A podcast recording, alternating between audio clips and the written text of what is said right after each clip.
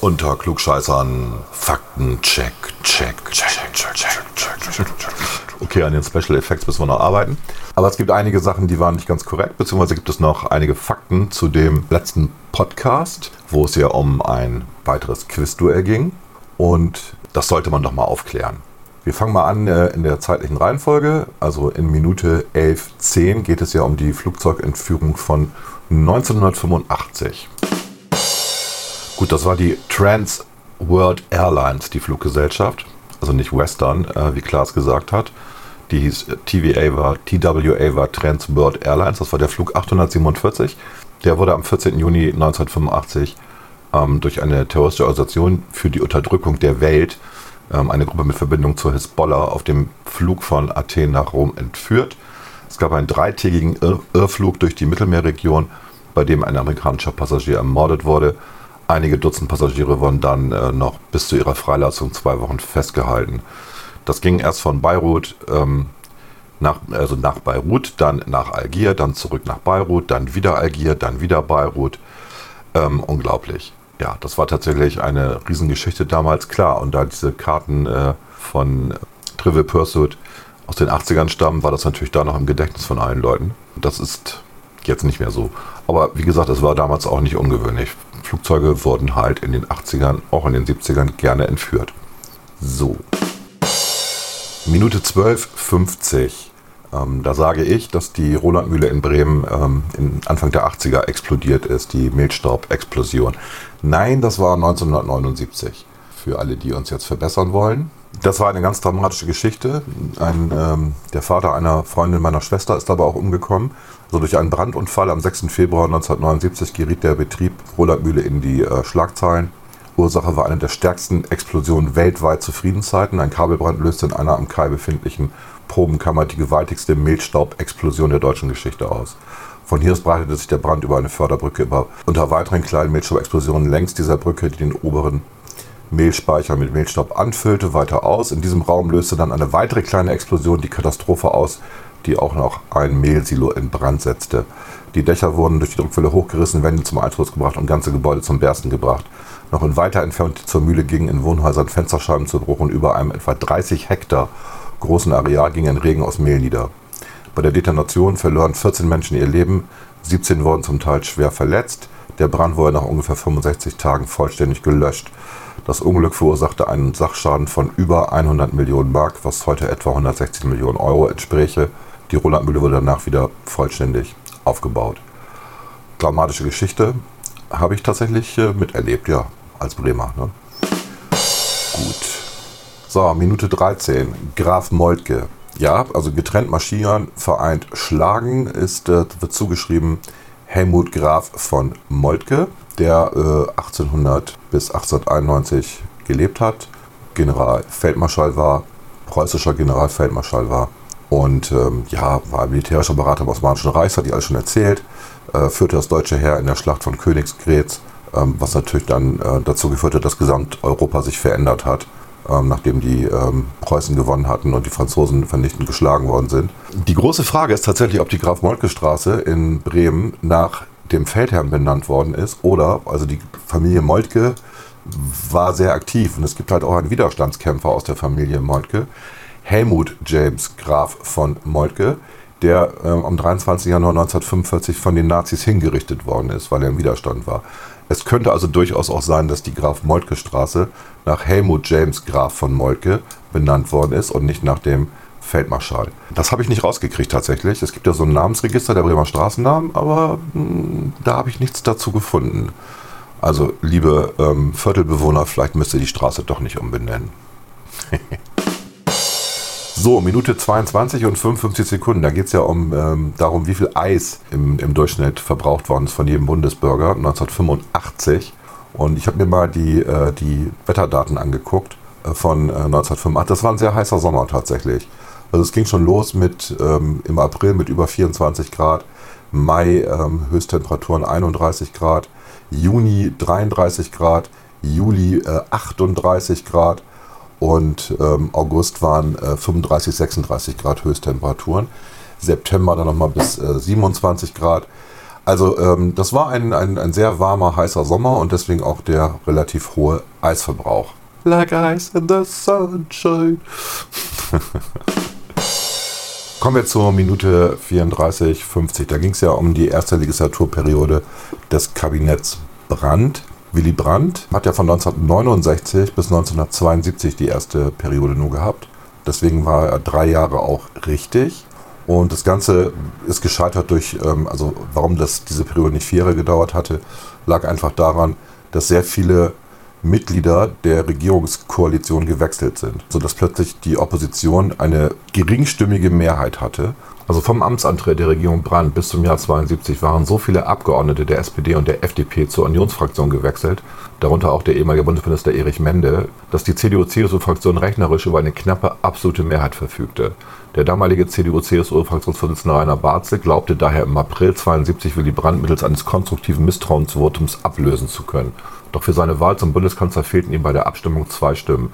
Mindestens zwei der Ab äh, Abgeordneten der CDU-CSU-Fraktion, nämlich Julius Steiner und Leo Wagner, wurden damals vom Ministerium für Staatssicherheit der DDR mit jeweils 50.000 Mark bestochen, damit Willy Brandt Kanzler bleibt. da allerdings die SPD-FDP-Koalition im Bundestag über keine handlungsfähige Mehrheit mehr verfügte, stellte Brandt im September 72 die Vertrauensfrage, bei welcher sich absprachegemäß die Bundesminister enthielten sodass die Vertrauensfrage nicht positiv beantwortet wurde und Gustav Heinemann im Sinne der Absichten Brandts den Bundestag auflösen konnte, sodass es eine neue Wahl gab mit einer sehr hohen Wahlbeteiligung, 91 Prozent.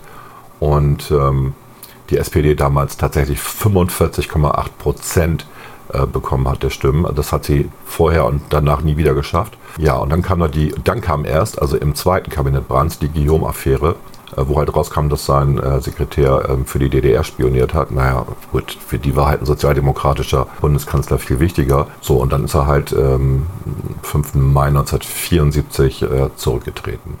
Man muss dazu auch noch sagen, dass vielleicht diese Regierung auch so Sachen gemacht hat wie den radikalen Erlass. Also wenn man ähm, links war oder rechts, wobei es da eher um Linke ging, äh, dann konnte man kein öffentliches Amt bekleiden, man konnte nicht Lehrer werden und so weiter.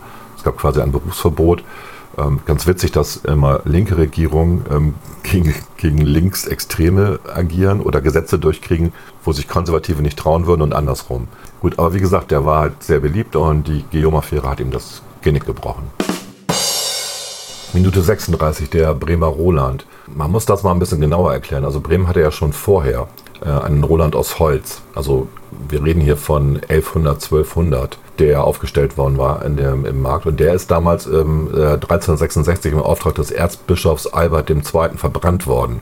Und äh, daraufhin wurde dann 1404 der Bremer Roland als Symbol für Recht und Freiheit aus ähm, hellem ähm, Elmkalkstein neu errichtet. Und der wurde auf dem Rathausplatz gegenüber dem Bremer Dom aufgestellt. Für den Bischof stellte das natürlich einen Affront dar, verfestigte es doch den Wunsch der Bremer Bürger nach Unabhängigkeit von seiner Vorherrschaft. Ähm, und von Bremen aus hat sich tatsächlich dieses, dieses Roland-Symbol als, als Zeichen für Freiheit in Europa verbreitet. Henning Scherf erzählt die Geschichte, ähm, warum der Roland da so steht, ein bisschen anders. Also man sieht ja, dass der Roland mit dem Schwert gegen den Dom droht und sozusagen die, die Bürger äh, vor der massiven Beeinflussung der Kirche schützen soll. Hm, Henning Scherf macht da ein größeres Bild auf, ähm, der ehemalige Bürgermeister. Der, der sagt, ähm, wenn man auf dem Roland quasi steht oder vor dem Roland steht, dann sieht man, dass links das Rathaus ist und äh, rechts ist die Handelskammer, Vertretung der Kaufmannschaft in, in Bremen. Ähm, und geradeaus ist halt der Dom und rechts daneben die Bürgerschaft. Und ähm, er sagt einfach, der, der Roland sorgt ähm, symbolträchtig durch seine geografische Lage auf dem Marktplatz für die saubere Trennung dieser verschiedenen Einrichtungen. Ging ihm nicht nur darum zu zeigen, dass der Roland Bremen ähm, die Bremer vor dem Einfluss der Kirche schützt, sondern auch, dass die Kaufmannschaft sich fernhält vom Rathaus, ähm, dass das Rathaus sich fernhält von der Bürgerschaft und so weiter. Also dass diese Verflechtung, dieser Filz durch den Roland nicht entsteht. Das war sehr lustig, das hat er auf diversen ähm, Städteführungen mal ähm, erzählt, wenn man ihn eingeladen hatte. Ja, wir sehen, wir wissen ja, dass der Bremer Filz irgendwie doch da ist. Also der Roland hilft da nicht so richtig viel. Aber es ist eine schöne Geschichte auf jeden Fall. So, Minute 39,20, das äh, IAA-Attentat ähm, auf Margaret Thatcher. Das war jetzt nicht nur ein Attentat auf Margaret Thatcher, sondern am 12. Oktober 1984 fügte die IAA während des Parteitags der Konservativen in Brighton einen Bombenanschlag auf das Grand Hotel mit dem Ziel, Thatcher zu töten. Fünf Personen starben. Der Handels- und Industrieminister Norman Tabbitt wurde verletzt. Seine Frau erlitt eine Querschnittslähmung. Thatcher und ihr Mann blieben unverletzt. Das Dramatische sozusagen oder das in die Geschichte eingehende war aber der nächste Tag. Sie hat am nächsten Tag völlig unbeeindruckt ihre vorgesehene Rede gehalten, was zu ihrem harten Image beitrug und ihr tatsächlich Bewunderung bei der Bevölkerung einbrachte. Ähm, sie war ja die eiserne Lady und äh, das ist tatsächlich der Auslöser gewesen, dass sie sich durch nichts hat beirren lassen, selbst nicht durch so ein Bombenattentat. Deswegen ist es schon ein historischer Event. Tja, jetzt kommen wir bei Minute 40 zu meinem peinlichsten Event in diesem Podcast, nämlich Dünkirchen. Dass ich Dünkirchen tatsächlich immer in Holland, ich weiß gar nicht warum, in Holland verortet habe. Ja klar, aber ähm, Dünkirchen ist halt die nördlichste ähm, Stadt Frankreichs tatsächlich, grenzt an, an Belgien. Und ich habe keine Ahnung, warum das in meinem Kopf als äh, holländische Stadt ähm, drin steht. Vielleicht war es das mal, ähm, früher mal. Ja, stimmt tatsächlich. 1646 wurde Dünkirchen von Frankreich und den Niederlanden nach einmal der Belagerung erobert und fiel im englisch-spanischen Krieg nach der Schlacht an England. Dann wurde sie vom englischen König, französischen König verkauft. Also anfangs war die Stadt, die sprachen da halt Deutsch. Deutsch ist niederfränkisch, niederländisch. Ganz am Anfang, also es war schon eine Fischersiedlung mit einer sehr strategisch wichtigen Lage. Gut, die tragische Geschichte ähm, im Frühjahr 1940 ist klar. Dünkirchen wurde bei den Kämpfen zwischen der deutschen Wehrmacht und der eingekesselten britischen Armee in der Schlacht von Dünkirchen weitgehend zerstört. In der Operation äh, Operation Dynamo konnte die Royal Navy den größten Teil der in die Stadt geflüchteten französischen und britischen Truppen nach Großbritannien retten. Ab 1940 unterhielt die Kriegsmarine dann in der Stadt ein Marinelazarett. Nach der Operation Overlord, dann 1944, wurde ähm, Dünkirchen zur Atlantikfestung erklärt von der Wehrmacht, bis zum Kriegsende verteidigt und erst am 9. Mai 45 am Tag nach der Kapitulation von den Alliierten besetzt. So, Minute 45:30, das AKW im Modell 1 zu 1, das die Österreicher gebaut haben. Ja, eigentlich war das nicht so geplant von den Österreichern. Es gibt das äh, Kernkraftwerk Zwentendorf.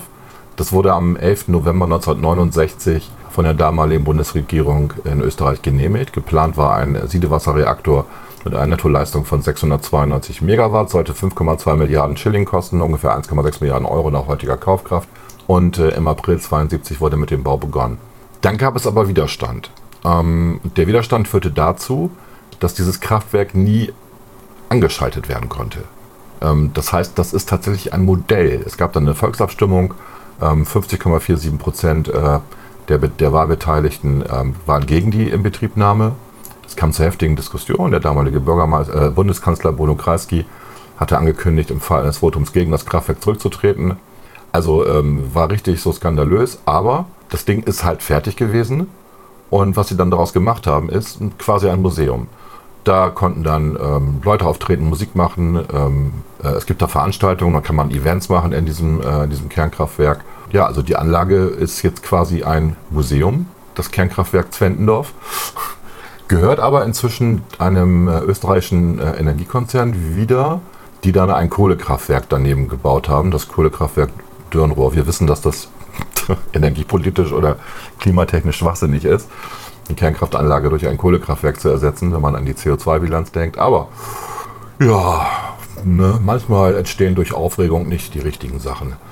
Okay, das zu dem AKW im Modell 1 zu 1. So, jetzt zur Minute 50, 27. Da ging es ja um die Frage, welches Land drei Nobelpreisträger im Jahre 1905 stellte. Und das waren ähm, Philipp, Philipp Lennart, der den Physiknobelpreis ähm, 1905 bekommen hat, der eigentlich gar kein Deutscher war, muss man dazu mal eben sagen. Der war österreichisch-ungarischer äh, Herkunft, war dann aber ab 1907 nach seiner Einbürgerung, also eigentlich nachdem er den Nobelpreis bekommen hat, deutscher Physiker. Ähm, deswegen ist die Frage tatsächlich nicht richtig gestellt. Der hat den äh, Nobelpreis für seine Elektronentheorie bekommen, ähm, 1905, war ja Nazi später. Ne, also ähm, hat, ah, ja, hat sich zum Propagandisten von Nationalismus und Antisemitismus gemacht. Auch ähm, äh, bedingt durch Albert Einstein, weil er der ganzen Theorie nicht getraut hat. Und Albert Einstein war ja nun mal Jude. Und der hatte also die eine These, Wissenschaft ist wie alles, was Menschen hervorbringen, rassistisch und blutmäßig bedingt. Damit wurde er zum Wortführer einer, in Anführungszeichen, deutschen Physik. Also eine sehr fragwürdige Person, die aber Nobelpreisträger ähm, geworden ist und wie gesagt eigentlich kein Deutscher, äh, später eingebürgert, nachdem er den Nobelpreis bekommen hat. Vorher war er halt Österreich-Ungar, ne? Österreicher, wenn man so will. Ne? Okay. Ähm, der zweite, ähm, der äh, den Nobelpreis für Chemie bekommen hat, ähm, Deutsche 1905 war Adolf von Bayer. Der entwickelte die erste Indigo-Synthese, das Phenolphthalein synthetisiert und das äh, Fluorescin und war damit Wegbereiter für die Alizarin-Synthese. Ja, der war Sohn eines Offiziers und ähm, ist auch später nicht richtig auffällig geworden. Also der war ein anständiger Wissenschaftler und ähm, alles gut. Der hat dann noch so eine zwanglose Gesellschaft München gegründet, ähm, wo er mit Justus von Liebig ähm, zusammengearbeitet hatte. Der dritte ist, ähm, den kennt jetzt jeder, das ist äh, Robert Koch. Ne? Also das Robert Koch Institut kennt ja dank Corona inzwischen wirklich jeder. Der hat äh, natürlich für die, ähm, für die lückenlose Aufdeckung ähm, von Krankheitserregern ähm, bei Krankheiten hat er seinen Nobelpreis 1905 ähm, bekommen, ähm, weil er den äh, Erreger der Tuberkulose entdeckt hat. Und ja, er war damals neben Louis Pasteur einfach der Mitbegründer der modernen Mikrobiologie und Bakteriologie geworden ja, das waren die drei Deutschen, wobei einer von den drei gar kein Deutscher war. Check your facts, Trivial Pursuit. Ne? okay. So, Minute 51,20. Da sage ich, dass ähm, äh, Cosma Shiva Hagen eigentlich Cosima heißt. Das ist natürlich Quatsch. Ich habe das tatsächlich verwechselt. Wir haben eine, eine Fotografin, die für uns arbeitet, die heißt Cosima und nicht Cosma. Ja, Nina Hagen hat, wenn ich mich nicht sehr irre, ich muss mal gucken, irgendwo habe ich das, da hat ihre Tochter nach einem Ufererlebnis benannt, Cosma, Kosmos. Ähm, sie hatte ein, ein Ufererlebnis während ihrer Schwangerschaft und deswegen heißt das arme Kind Cosma mit Vornamen und Shiva natürlich in Reminiszenz an die äh, indische Gottheit. Ja, und das hat lange gedauert, den, äh, den, äh, den Namen durchzukriegen. In Deutschland ist es ja deutlich schwieriger damals gewesen als äh, in den USA. Erst 1994 da war sie 13, äh, wo hat ein Gericht bescheinigt, dass Cosma Shiva als weiblicher Vorname eintragungsfähig ist. Auch wieder mal irre irgendwie. okay. So, und der peinlichste Fehler, äh, der mir passiert ist, ähm, in Minute 60, also schon sozusagen im Schlussteil, dass ich gesagt habe, der Mauerbau war am 13.08.1963, war der natürlich nicht. Es war natürlich 1961. Also wir haben jetzt gerade ein 59-jähriges Jubiläum sozusagen ähm, der Mauer, von der äh, vorher gesagt worden ist, Ulbricht, äh, wir denken nicht daran, eine Mauer zu bauen. Mhm. Gut, sie haben es gemacht und äh, ja, wie gesagt, 1961, 13. August 1961 und nicht 63. Das tut mir leid. Ansonsten habe ich keine großen Fehler und Korrekturen gefunden. Ja, das war der Faktencheck, check, check, check, check, check von Unterklugscheißern. Tschüss.